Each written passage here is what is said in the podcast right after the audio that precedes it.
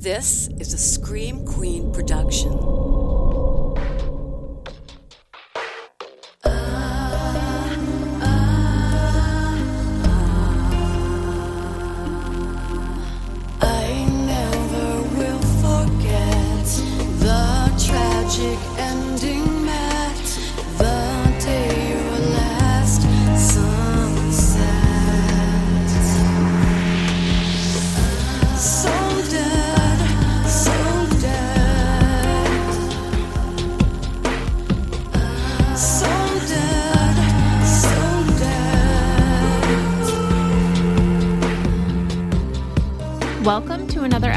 Episode of So Dead. I'm your host, Jen Carpenter. Happy True Crime Tuesday, everybody. So, I've been doing a lot of close to home cases lately, if you guys haven't noticed. And that actually is going to continue today because what is closer to home than a crime that occurred at your very own high school? Well, one of your high schools. I went to two. In Lansing, Michigan, obviously, where I grew up, there are three public high schools. There's Eastern, which, as you might imagine, is on the east side of the city, Sexton, which is on the west side, and Everett, which is on the south side. What about the north side, you ask? Those jokers just didn't go to school. I'm kidding. I'm kidding. South side girl here, so I gotta give you guys a hard time. Um, north side, that was kind of split between Sexton and Eastern. Um, I started out at Sexton, even though I lived in Everett's district. Most of the kids that I was hanging around with by the end of eighth grade, you know, they were going to Sexton in the fall, and I wanted to be where the people were. So I went to Sexton for a couple of years, found myself getting into a little bit more trouble than was good for me. So I transferred to Everett halfway through my sophomore year, got into more trouble there, and failed to attend my classes at Everett as much as I should so that I could go and visit my friends back at Sexton. Um, so a couple weeks into my junior year, I transferred back to Sexton, where I somehow managed to graduate in 1998. And even though, you know, there were incidents on occasion at both schools, you know, scary or violent incidences, I felt relatively safe. Most of the time, for the most part, there was, you know, a couple couple real scary things, but for the most part it was a, a pretty safe environment despite the reputation that the schools tend to have in the public. However, Michigan as a whole has a particularly dark history when it comes to school violence. Uh, Michigan is home, as we all know, to the worst school massacre in American history, uh, the Bath school bombing, which Danny talked about that way back in one of our very first episodes, maybe like episode five. Michigan is also home to the youngest school shooter in American history, a six year old boy. Six year old boy who shot and killed a six year old girl in 2000 at Buell Elementary School in Mount Morris, which is a suburb of Flint.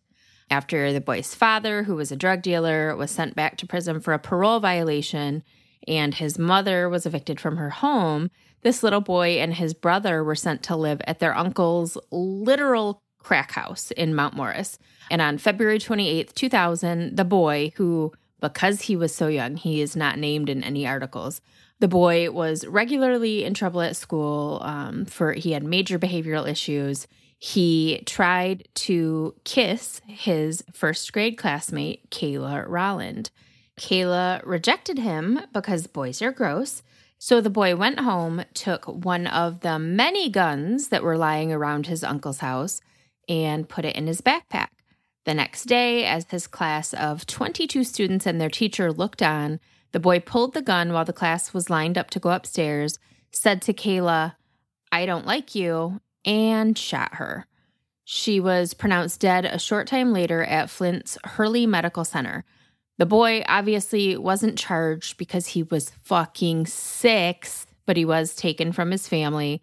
Um, the uncle did a couple of years because the gun was his, but yeah, fucking terrible. Terrible, terrible, terrible. So, worst school massacre in American history. youngest school shooter in American history. And Michigan is also home to one of the first fatal school shootings in modern American history. And that is what we're going to talk about today. But first, I'd like to take a moment to thank today's sponsor, Ana Luisa. Ana Luisa, that's A N A L U I S A, designs jewelry with a beautiful story from beginning to end. They use recycled materials whenever possible to create small batches of jewelry that are kind to the earth. The result is beautiful, one of a kind, long lasting jewelry that won't break the bank. And right now, you can get 10% off anything on the website using promo code SODEAD. Prices start at just $39, and that's before the 10% discount. And new jewelry collections are released every Friday. I've gotten a few pieces from Ana Luisa for myself, and I've given a few away as gifts because their jewelry is super affordable and they've really kind of got something for every occasion, every style, whether you like the classic look, um, you know, the very simple, which is kind of more my style, or the more modern, the more trendy stuff. Right now, they've got these gold plated word necklaces. So they say things like, you know, smile, hope, love live, laugh, love. No, um, words like that. And the necklaces themselves have a very 90s vibe. The 90s, as we all know, uh, are back with a vengeance right now. So I may have to snag myself one of those to go with the literal trapper keeper that I bought for myself the other day. Yeah, trapper keepers are back too. Visit analuisa.com. That's A N A L U I S A.com slash so dead to treat yourself or a loved one to something great. Use code SODEAD at checkout to save 10% off anything on the website. All right, let's get to it. Everett High School is best known as the alma mater of basketball great Earvin Magic Johnson, who graduated from the South Lansing High School in 1977, the same year that he led the Vikings to the state basketball championship. When I was a student at Everett, some 20 years later, there was a display case near the gym with his jersey, one of his ginormous, ginormous shoes, um, trophies, newspaper articles, all that kind of stuff. I would imagine that it's all still there, but I have not been inside the school in years, so I'm not entirely sure. 1977 was Everett's heyday. It was an exciting place to be. Everyone knew that Magic was going places, and he did, obviously. Um, there were pep rallies, parades, award ceremonies. And in the crowd at these events sat three quiet freshmen the son of a pipe fitter, the son of an auto worker, and the son of a prominent area attorney. Just a year later, those three boys would make headlines of their own, but the reason was nothing to celebrate. In 1978, Everett High School had a student body of 1,607, making it the largest public high school in Lansing at the time. February 22nd was a Wednesday. It was the middle of winter, so there's a 99% chance that it was a cold, gray day. At 2 o'clock, the dismissal bell rang, and teenagers poured into the halls toward their lockers, eager to head home for the day. In room 212 on the second floor, an American Lit class was taught sixth hour. And there was nothing unusual about the class that day. No confrontations took place that led the teacher to be concerned about anyone's safety. But within minutes of the class being dismissed, one student was dead, one was injured, and another had inked himself into the history books as one of modern America's first school shooters. Billy Dreyer was born in 1962 to William and Marion Dreyer on Lansing's South Side, the middle child of three. He had a much older half sister, Deanna, and a brother one year younger than him, Michael. Billy was a quiet kid, more intellectual than he was athletic. He had a slight build, red shaggy hair, and wire rimmed glasses. He got straight A's and he had dreams of becoming an oceanographer. He wanted to explore caves and research dolphin intelligence. His parents both worked for an auto transport company, and the family lived in a modest home on Rouse Street, not far from Everett High School. Billy's best friend, Kevin Jones, lived less than a mile away on Julia Street. The boys first met in seventh grade at Gardner Middle School, and they bonded over their love for chess. The son of a pipe fitter, Kevin was a little older, a little bigger, and a little tougher than Billy. He had a genius level IQ and he was an avid reader who aspired to someday become a writer, but he didn't take his studies seriously. He often cut classes and he hung out with the quote unquote leather jacket crowd. It was a good thing, though, that Billy's best friend was a little more rough and tumble than he was, because Billy had become the target of another student's bullying. Roger Needham, who went by his middle name, Eric, was the eldest son of prominent attorney Roger Needham Sr. and his wife, Jean. When Eric was five, his parents divorced. His mother was granted custody of him and his two younger siblings after a judge found Roger guilty of extreme and repeated cruelty toward his wife. So, not a good situation there. But just five years later, when Eric was 10, his mother relinquished custody of him and his little brother and sister back to their father.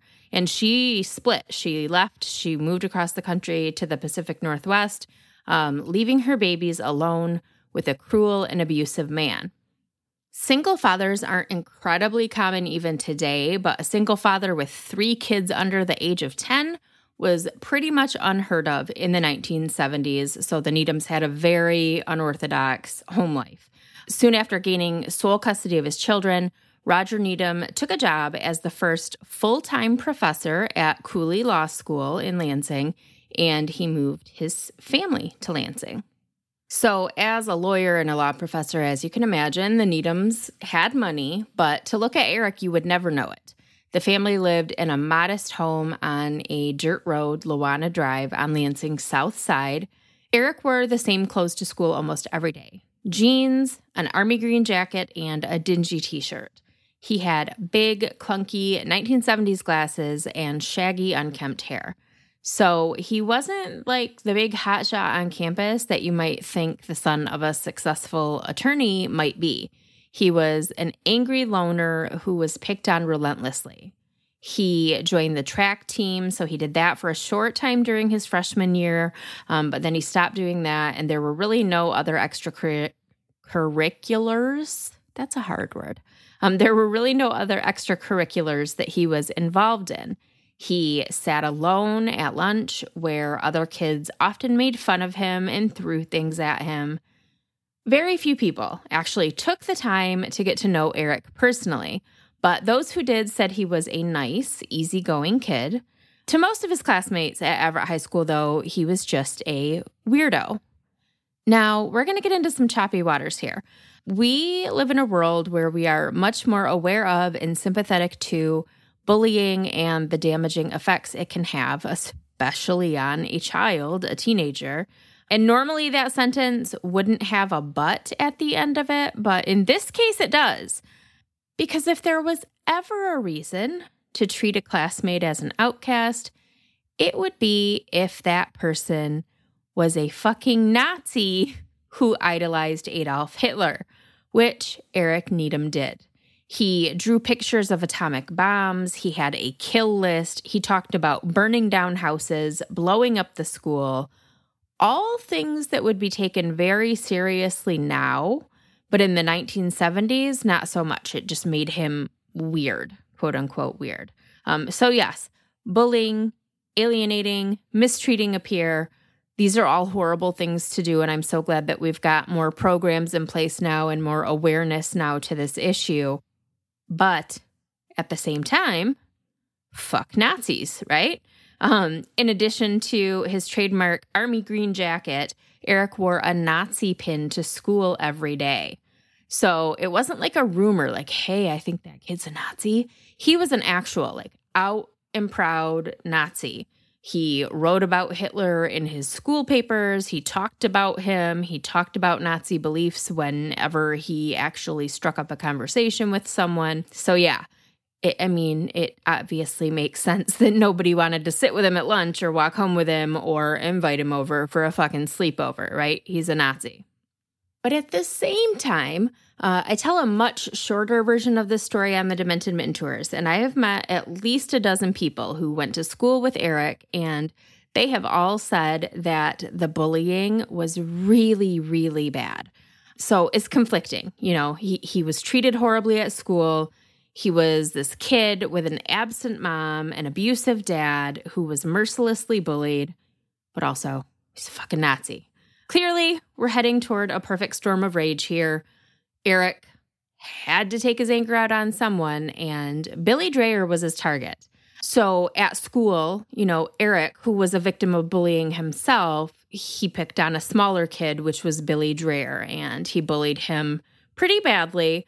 Uh, but Billy had that big, tough best friend, and nobody was bullying Kevin Jones. So stick with me here. If it was like a setting where Kevin wasn't around, just Eric and Billy were in a class together or in the hall together, their lockers were actually close to one another.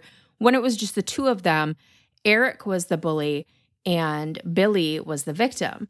But when Kevin was present, he had Billy's back and he would start the shit with Eric. So, strength in numbers, Kevin and Billy, when they were together, Eric was the target of the bullying. But when it was just Eric and Billy, Billy was the victim. Sticking with me? Does that make sense? This is too many names. I'm sorry. Anyway, the point is, it was really, you know, Kevin and Eric that kind of had the beef. Billy was a very gentle kid. He was kind. He never argued or tried to fight back. So he didn't stick up for himself when Eric bullied him, but Kevin stuck up for him. So all of this brings us back to the afternoon of February 28th. No, not February 28th, February 22nd, 1978. Billy and Eric are both 15. Kevin is 16. They all have sixth hour American Lit together in room 212. Um, that was actually where they met. Billy and Kevin didn't know Eric prior to having that class with him. Billy's locker was near Eric's, as I said. So, as the boys left their class at the end of the day and walked to their lockers, they were all kind of in the same little general area. And while Billy was getting his coat on and loading the books that he needed to complete that night's homework into his backpack, Kevin turned to Eric, pointed to the Nazi pin on his jacket, and he said something like, um, Only a punk would wear something like that. Eric shot back, you know, what are you going to do about it? Kevin, admittedly, was kind of looking for a fight that day because, again, fuck Nazis. But what happened next, he could have never imagined. School shooting wasn't really a term until the late 1990s. The school shooting epidemic started in 1997 and has somehow just become an understood and accepted risk for school aged children now. They do lockdown drills and active shooter drills regularly. Um, and we've seen the results of this sort of tragedy over and over and over. But in the 1970s, someone bringing a gun to school and shooting their classmates was unfathomable. It did happen on occasion. Uh, according to Wikipedia, the first school shooting was actually all the way back in 1840. Would that have been like a musket? I don't, I don't know. Um, but school shootings, they were not an, a common thing. They were not an expected thing. They were not a feared thing. So when Eric reached into his pocket during this confrontation, Kevin expected him to pull out a knife, very 1970s, right? A switchblade. And he told him, You don't scare me. You can bring it out anytime. What Eric brought out, though, was his father's German Luger, part of an extensive gun collection that he had. Uh, Eric took the gun. He didn't waste any time. He fired point blank at Kevin, uh, so close that the gunpowder actually stung Kevin's face. He felt the bullet rip through his hair and it grazed his scalp and then lodged in the lockers behind him. Blood kind of began to trickle down his forehead and he ducked just before Eric could fire again. And so the second bullet hit Billy in the jaw. Billy dropped to the ground as Kevin backed up into the lockers. Eric stood over Billy, who was bleeding profusely, and he fired a second shot directly into his head. Kevin began to run through the hallways that were crowded with kids trying to get out of the building to go home for the day. Most of them didn't hear the shot, and those that did didn't recognize it as a gunshot. One student said he thought someone had like dropped a stack of books on the floor. It was just kind of this loud bang, but it wasn't anything they associated with gunfire. As Kevin pushed through the crowd trying to make his way to the office, he's screaming, He's got a gun, he'll kill you. Um, and people thought he was joking at first. But then they saw the blood pooling on the linoleum beneath Billy's body, and the Nazi with the kill list sauntering down the hall, gun in hand. History teacher Sam Davis, who'd only been a teacher for a few years at that point, thought it was a prank. But as a dazed looking Eric walked past him, he mumbled, I'm tired of being pushed around. Now I'm even. So Mr. Davis took a closer look and he saw that Billy was not faking. He was dying on the floor of the school. So the young teacher rushed to Billy's side and he was the first to try to render aid. Which, side note, Mr. Davis was my assistant principal in middle school, and then he later went on to be the principal at Everett. He also refereed wrestling, um, high school wrestling, for a long, long time. So, for those of you who are local that are listening to the story and you're wondering if I'm talking about that Mr. Davis, yes, I am. So, at this point, a lot of things started happening all at once. Kevin reached the main office. He's covered in blood at this point. He jumped over the counter and he yelled for help. School nurse Carolyn Cheadle raced up the stairs to where Mr. Davis was desperately trying to save Billy's life, and she helped him perform CPR, which they did this for about 30 minutes. As students began to realize that there really had been a shooting in their midst, they panicked, they ran, they barricaded themselves in classrooms. Football players blocked the doors to keep the shooter from getting into the rooms full of frightened students. There was a police officer at the school that day. Officer Tom Wilson was there speaking to an American history class on the first floor about organized crime. Um, so when he heard about the shooting, he raced up the stairs. He's radioing his partner because his partner's sitting out in their squad car in the parking lot with no idea what's going on. He radios his partner for backup. He runs up the stairs. He starts trying to help. Blood ran down the hall at Everett High School as screams and feathers from Billy Dreyer's down jacket filled the air. And Eric Needham, the 15 year old boy who'd caused all of this chaos, one of modern America's first school shooters, quietly walked down the hall, handed his gun, a knife, and a box of ammunition to teacher Aldo Martinez and said, Here, I give up. Billy Dreyer was rushed to Ingham Medical Hospital, now called, I think, McLaren Greenlawn Campus. I'm not sure. It's had so many names over the years, but at the time it was still Ingham Medical, and it's only about a two minute drive from Everett. I mean, they are right there. So he was very close to a hospital. School officials called Billy's parents. Kevin was taken to Sparrow Hospital, which is a bit further away, and he was treated for a non life threatening head wound. The bullet had just grazed his scalp uh, before lodging into the frame of locker number 02 069. Hysterical students fled from the building as their parents, who had come to pick them up, tried to make sense of the madness. You know, like what's going on? They were there, it was end of school day, they were there to pick up their kids, and all of a sudden, just pure madness. Meanwhile, Eric Needham sat quietly in the principal's office as his lawyer father argued with police officers over when and where Eric would be questioned. William and Marion Dreyer didn't live far from the hospital, so they got there fairly quickly. As they sat with police and the hospital chaplain while surgeons tried in vain to save their son, Marion shared that she'd had an uneasy feeling all week long, like she knew something awful was going to happen. Neurosurgeons spent two hours trying to save 15 year old Billy Dreyer, but his spine was shattered and his brain stem was severed. There was nothing that could be done. Doctors asked the Dreyers if they wanted to donate Billy's usable organs, to which they immediately said yes. But the prosecutor's office blocked the request. They told the Dreyers that they were worried a defense attorney would argue that the doctors actually took Billy's life by removing his organs that he could have been kept alive otherwise. Um, you know, there was no brain activity, but machines were keeping him alive. And it was the actual removal of the organs that would kill him. So they would not allow this to happen because they thought it might hurt uh, their case. So life saving measures ceased, and Billy Dreyer was pronounced dead at 4:04 p.m., two hours after he was gunned down in a hallway at Everett High School. On the other side of town, a defiant Kevin Jones was released from Sparrow Hospital after refusing to allow medical personnel to stitch or bandage the deep gash in his head. He arrived home to a house full of well wishers, but immediately retreated to his upstairs bedroom, only allowing his younger brother Tony in to keep him company. The boys convinced their mom to let them walk up to Burger King to grab dinner. As they were leaving, she promised Kevin that Billy was going to be okay. But Kevin knew better. He had seen his friend lying lifeless on the ground. He knew that the quiet boy who liked to play chess and wanted to swim with dolphins was gone.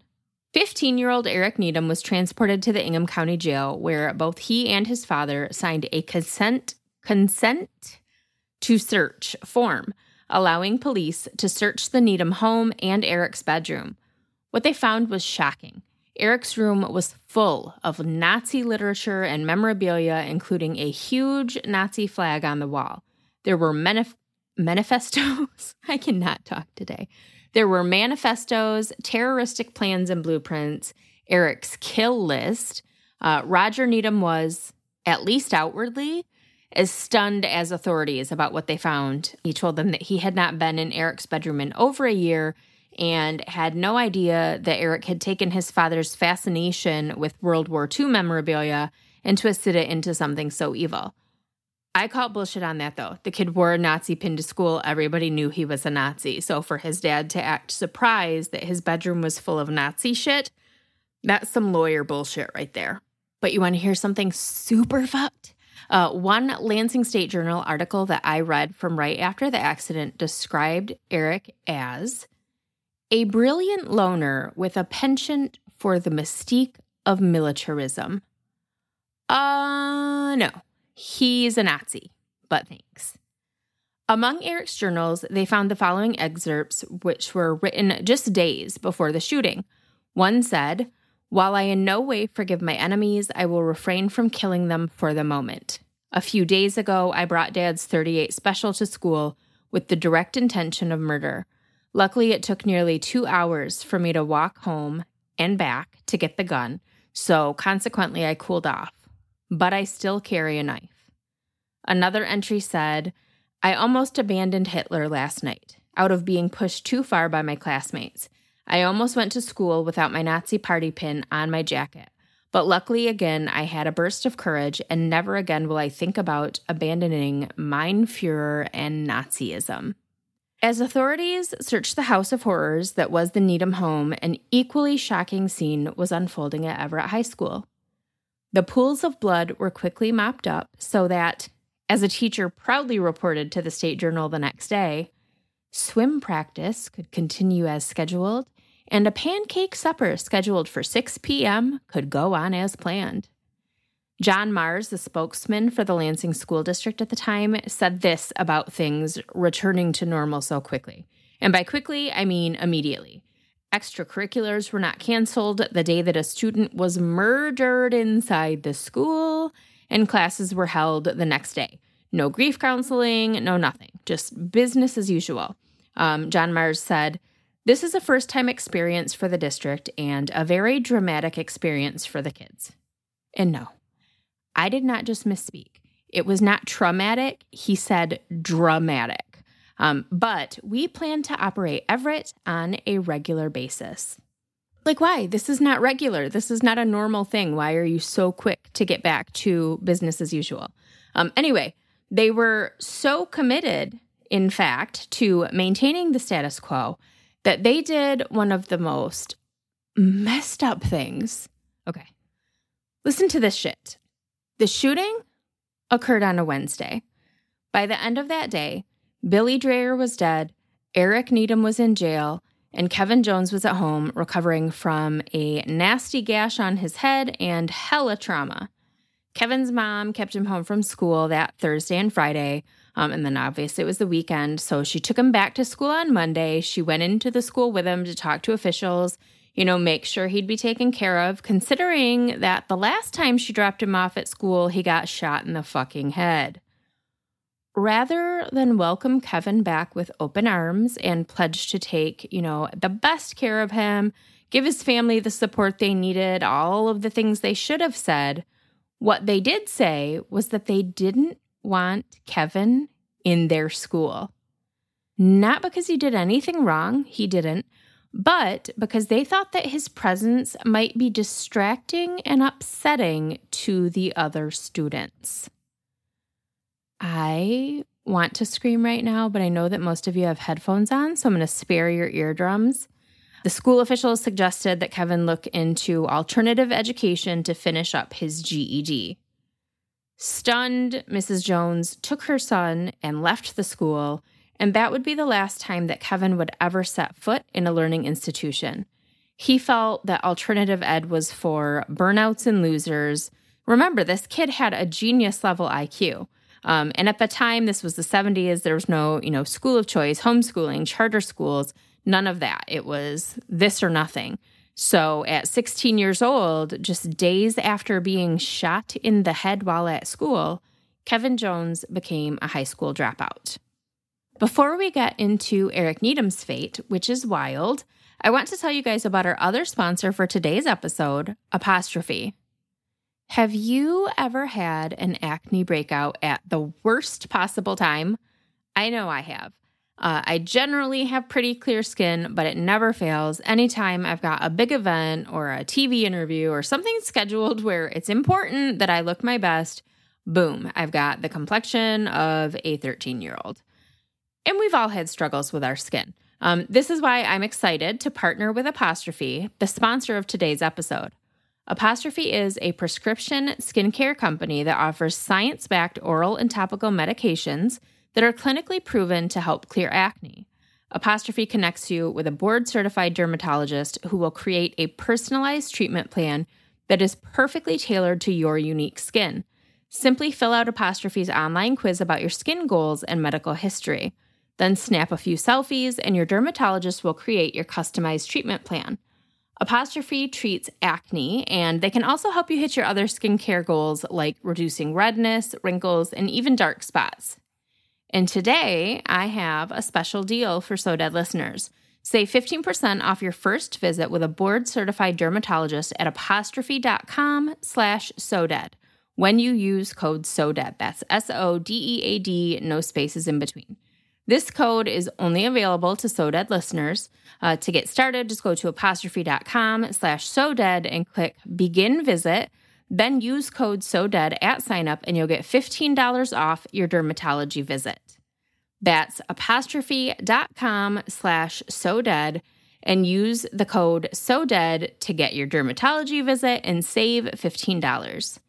Thank you so much to Apostrophe for sponsoring So Dead today. All right.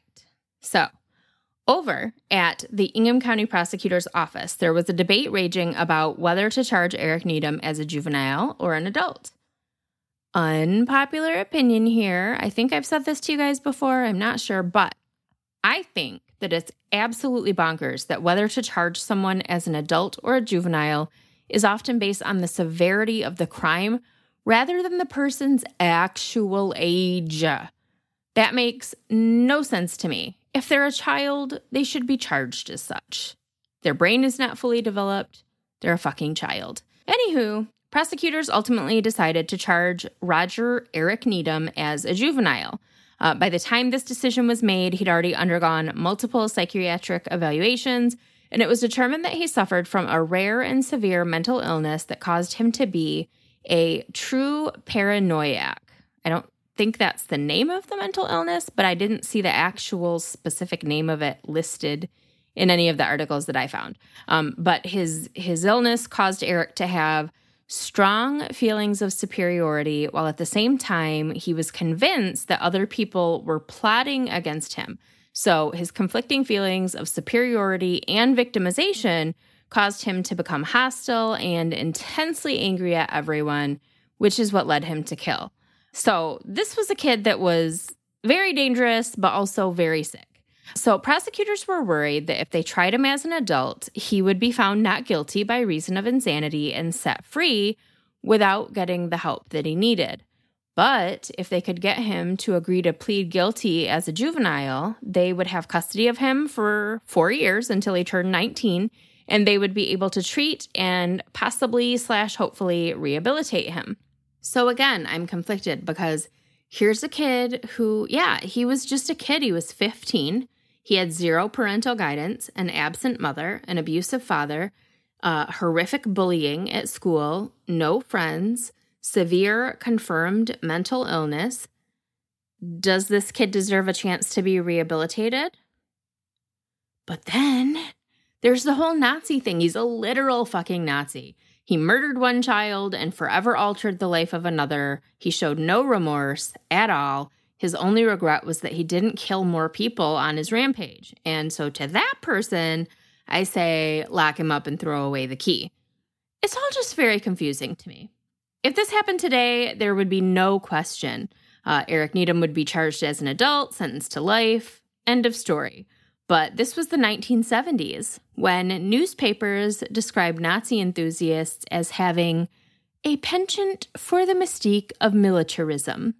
So Eric Needham was allowed to plead no contest to first degree murder as a juvenile. Then the real trouble started. Eric was still very angry, very hostile, very dangerous. He needed to be heavily guarded, but he was also very sick and he needed intense therapy. And back in the 1970s, there were no facilities that offered both anywhere in the country because Michigan authorities looked all over the country for a place to send him. There were either maximum security facilities that offered little to no mental health care or facilities that focused on mental health care but offered little to no security. Um, so it was, you know, either or. He couldn't have both and he needed both. So in October of 1978, eight months after the shooting, Eric Needham was sent to Green Oaks, which is the maximum security wing of the W.J. Maxey Boys Training School near Ann Arbor. Because there was very little in the way of psychiatric care at Green Oaks, the center hired a psychiatrist from the University of Michigan to meet with Eric at the detention center several times a week. Things started out rough. Most of the staff members at Greenfields were black, and Eric was a Nazi with a superiority complex. So he was defiant, he caused trouble, and he spent a lot of time locked in his room. But then he found the library and the weight room. He started working out. He burned through all of the library's books, so employees would bring him books from their personal collections. He started taking his studies seriously. He was tutoring the other boys at the center. I, I mean, remember, he was evil, but he did have a genius level IQ. So, with so many positive things to now focus his energy on, the angry, hostile, dangerous Eric began to disappear. In 1980, shortly after his 18th birthday, Eric Needham earned his GED, at which point his handlers, I don't know what to call them, um, they decided that he should be allowed to enroll in classes at the University of Michigan. Under close supervision, of course, but still, he was allowed to go to classes on a college campus while he was serving time for murder. Um, by this point, though, Eric was a model prisoner. The staff at Green Oaks tested him often. They would put him in situations where he was being bullied or provoked to see if they could elicit a violent response from him, but they were never successful. Did I just say violent or did I say violent? Whichever one I said, I meant violent, but I think you know that. Anyway, um, they were relatively certain after all of these tests that Eric Needham had been rehabil- rehabilitated, had been rehabilitated to the point that he would never again violently explode and take another human life. But he also never, never expressed any remorse over the life he did take that of a young kid who was standing in the wrong place at the wrong time, who was not Eric's abusive father or one of his tormentors at school, just a classmate with good grades and big dreams. Eric didn't feel bad about killing him at all, and that's a fucking problem. Not enough of a problem to keep him locked up, though. Authorities declared Eric Needham officially rehabilitated and they released him in 1981, just before his 19th birthday. He got an apartment in Ann Arbor and he continued his studies at the University of Michigan. In 1984, he earned his bachelor's degree with highest distinction, and four months later, he got his master's degree in mathematics. He continued his studies, and on May 2nd, 1992, 29 year old Roger Eric Needham was awarded his PhD. So he was now Dr. Roger Eric Needham, former Nazi and rehabilitated murderer. He held a string of teaching positions at prestigious universities. Last I was able to find, he was living in the upscale community of Hastings on Hudson in New York, where the average home price is almost a million dollars. Before I go on this rant here, it should be mentioned that Eric Needham never had trouble with the law again. There is no record of any accusations of violence perpetrated by him, and all of his colleagues have described him as an easygoing guy with a good sense of humor. Now, listen. Given all of these mitigating circumstances his shitty upbringing, the lack of parental guidance, the mental illness, the bullying was giving Eric Needham a chance at rehabilitation the right thing? Maybe, especially since it seems like in his case, the treatment worked. Even Billy Dreyer's parents were for the rehabilitation. They wanted Eric to get help, not to be punished. They saw him as a sad, mixed up kid, just like everyone else did. But, but, where the fuck was Kevin Jones's second chance? At 16 years old, he was shot in the head and watched his best friend get murdered. For that, which was no fault of his at all, he was kicked out of school. He had a genius level IQ just like Eric Needham did, but the state didn't hire him special tutors or pay for his counseling or make sure he got back on the right track. No, they threw all of their resources at Eric Needham and allowed Kevin to just kind of twist in the wind. No GED, no college, no career as a writer like he'd always wanted. Instead, he worked maintenance jobs and in factories. He never got married, he never had children. He never recovered from the trauma of that horrific day because he was never provided the resources to do so. Complications from juvenile diabetes took its toll on Kevin, and after losing a leg and nearly going blind, he was forced to leave his job and move back home with his mother. He died on May 25th, 1999, at the age of 37. Billy Dreyer's family never recovered from their loss, although they did forgive Billy's killer. Those who knew the Dreyers were always amazed by their grace given the shitty hand they were dealt. Um, they stayed in that same little house on Lansing's south side that Billy grew up in. William Dreyer died in 1999 and Marion passed in 2015. Most students who pass through the halls of Everett High School know nothing about its tragic history. I didn't when I was a student there. Kids walk past the plaque of Bill Dreyer on a wall near the office, and they likely assume that he was, you know, some great scholar or athlete or student body president. Not that he was murdered in those very halls. And hardly anyone notices the hole that remains in the frame above locker number 02 069 on the second floor, a hole that is exactly the size of a bullet. Thank you for coming to my dead talk. My sources for today were a whole lot of newspaper.com articles, but primarily, and oddly, an in depth piece written for the Tampa Bay Times in t- Tampa Bay Times, so Florida, a Florida newspaper, in 2001 by Susan Martin Taylor. So, not local coverage, but the most in depth thing that I found was written by a reporter on the other side of the country 23 years after the murder. It's really weird. Anyway, now it's time for a little liquid cheese. Because we did a whole lot of talking about Everett High School today, I want to tell you about one of my best, worst, most embarrassing memories from when I was a student there. Well, no, I'm not embarrassed. It's just more of like um an I can't believe I did that thing. And I don't know how illegal it was. I mean, truancy is illegal, right? Um, so I guess it was illegal, but it definitely got me grounded. I mentioned earlier in the episode, like back at the very beginning, that I didn't always attend my classes at Everett because I wanted to go back and visit my friends at Sexton. Well, at the time I was dating a boy that was a couple years older than me, he was a senior um, at Sexton. And there was this specific day that uh, we had made plans for me to skip school. So my mom dropped me off at school in the morning and instead of, you know, going to my locker and heading to my first hour, I just stood at the doors waiting for him to come pick me up. The bell rang, and as I'm standing there, I hear the unmistakable key jingle of a security guard. They were always jingling their keys on their belt, right? There was nowhere for me to go. Like, I could have gone outside, but then I would have been locked outside the school. There were security guards walking around outside. I was just at the end of this staircase and I had nowhere to go. So I had to just kind of stand there and wait for him to find me. And so he took me to in school suspension. So this is 1996 ish. No cell phones. And even if I had one, I probably would have got it taken away from me by said security guard. But I had no way to let my boyfriend know that I was not coming, you know, that he was there to pick me up and I wasn't coming because I was in in school suspension.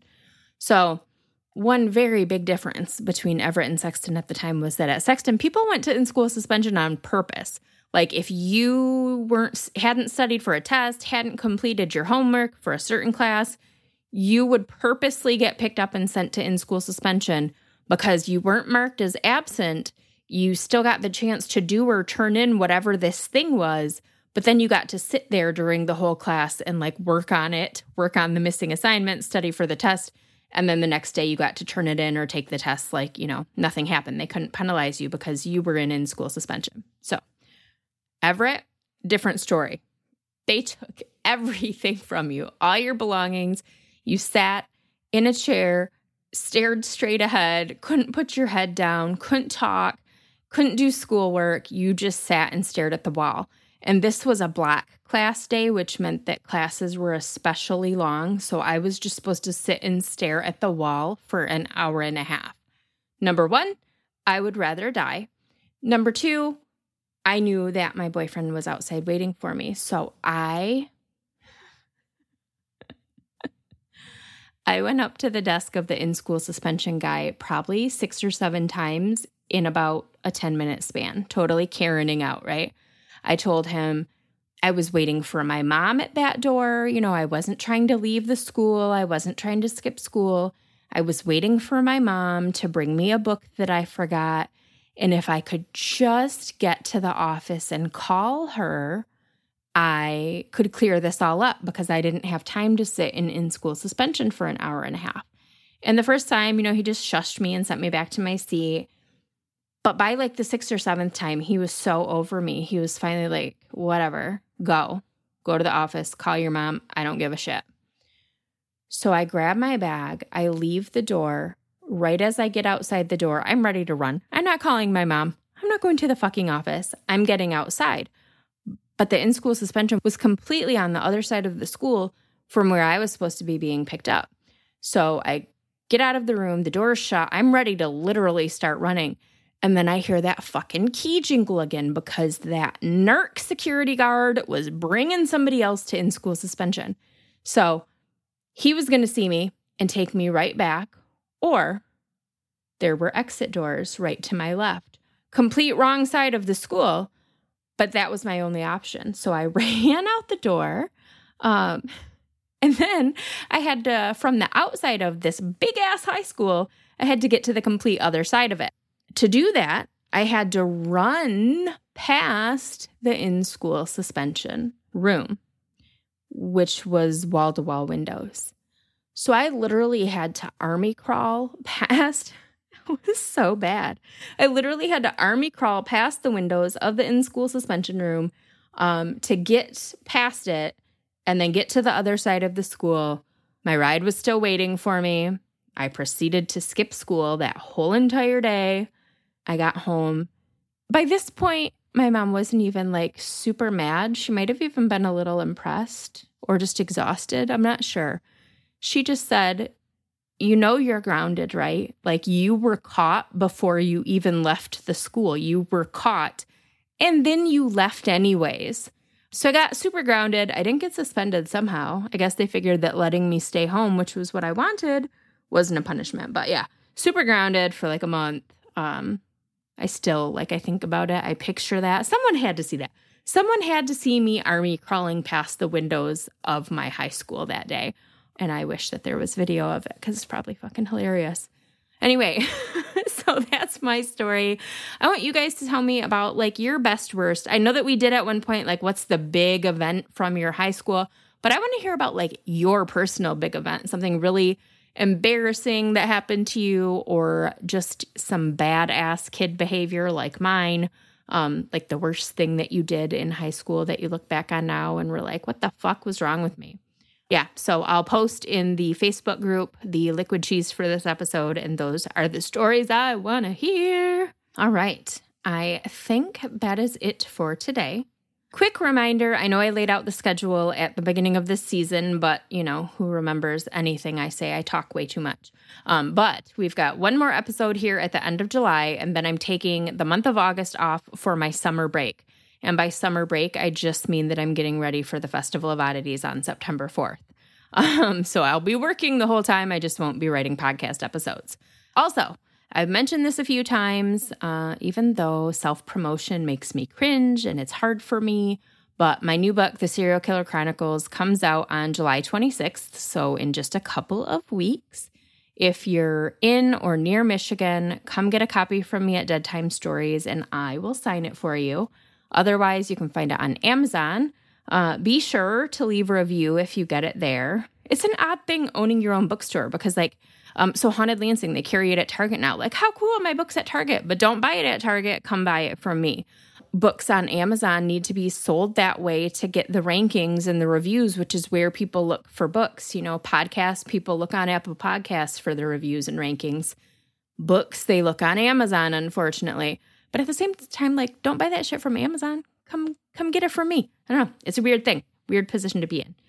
Anyway, my point is that to celebrate the release of the new book, I am releasing the podcast episodes of the Serial Killer Chronicles in my So Dead feed next week. So if you're subscribed to the podcast, which if you're listening to me right now, that means you probably are, uh, you're going to be getting a whole lot of new episodes next week. And I know that a lot of you have already listened to the Serial Killer Chronicles, but I also know that a whole lot of you have not.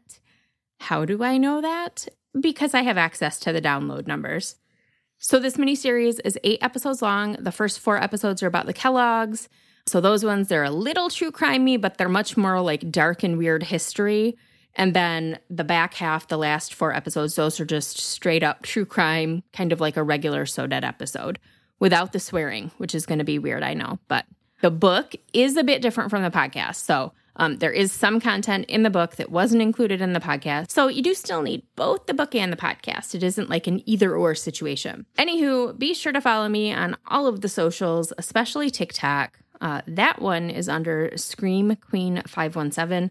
That's probably where I post the most these days, to be honest, because I can do everything at the same time.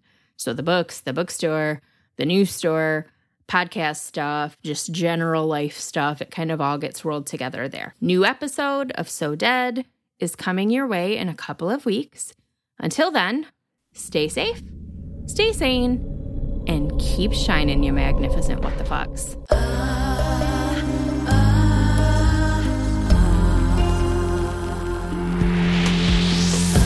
So